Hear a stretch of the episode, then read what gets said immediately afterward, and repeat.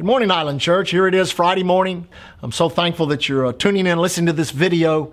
Uh, just a quick word of exhortation for you this morning out of the Word of God, one of the it is writtens of God. Here in the book of James, read it in the King James first, James chapter 1, verse 2. It says, My brethren, count it all joy when you fall into divers temptations, knowing this, that the trying of your faith worketh patience. I like it in the Amplified.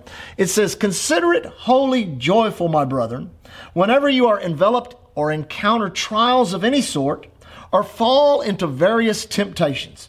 Be assured and understand that the trial and proving of your faith brings out endurance, steadfastness, and patience. You know, that word patience means cheerful endurance with consistency. Let me just exhort you this morning have a joyful day. You say, now, wait a second, Pastor. It, it, doesn't look like there's a whole lot of joy to be had, a whole lot of happiness to, to draw on. Always remember, happiness is circumstantial. Uh, you can be happy on Thursday, that by Saturday your happiness can leave. But the good news is joy is eternal. Joy is of the Spirit. Joy comes from that confidence in knowing that God is in control of you in control of your situation, in control of your circumstances, that the Word of God is working mightily in your heart and in your mind and your life. And I guarantee you, you can decide to have a joyful day. You know, I've been doing that for the last few days. I take time to laugh. I take time to enjoy life, enjoy my family, enjoy my friends at church, uh, people that I run into on the street and get to minister to and witness to. I'm telling you, this can be a joyful time for you. And that joy that's coming up out of your heart and out of your spirit, listen, that is the counter to depression. You know, depression is, is becoming rampant now. Uh, people are getting discouraged. People are getting, uh, you know, their, their hearts are getting down because they don't know, they don't understand what's going on. What does this mean? What is happening? You know, from the, I like to say it for many times, from the sublime to the ridiculous. We're hearing every kind of, it can either be the end of the world or it could be absolutely nothing. It can either be a hoax or it can be this. Or, listen, get your mind off all of that. You know, if you have to, just get in your car, drive around, make yourself laugh. Joy is an expression of something.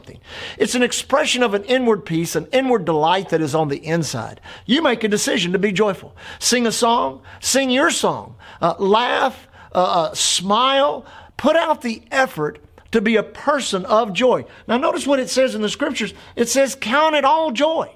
That means there's no reason to have joy. You're going to have to make the decision to be joyful.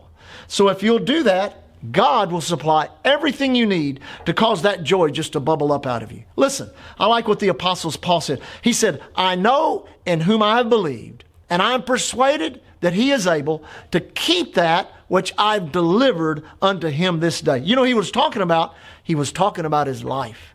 He was saying, Lord, I've given you my life and I know in whom I've believed, and I'm persuaded you are able to keep it. Let me tell you something. Through all of this, no matter what happens, no matter what direction it turns, if you are God's, if you are His, he is able to keep you. I have such joy and such expectancy. I'm expecting at any moment miracles, signs, wonders. We're living in such a tremendous time to be a Christian.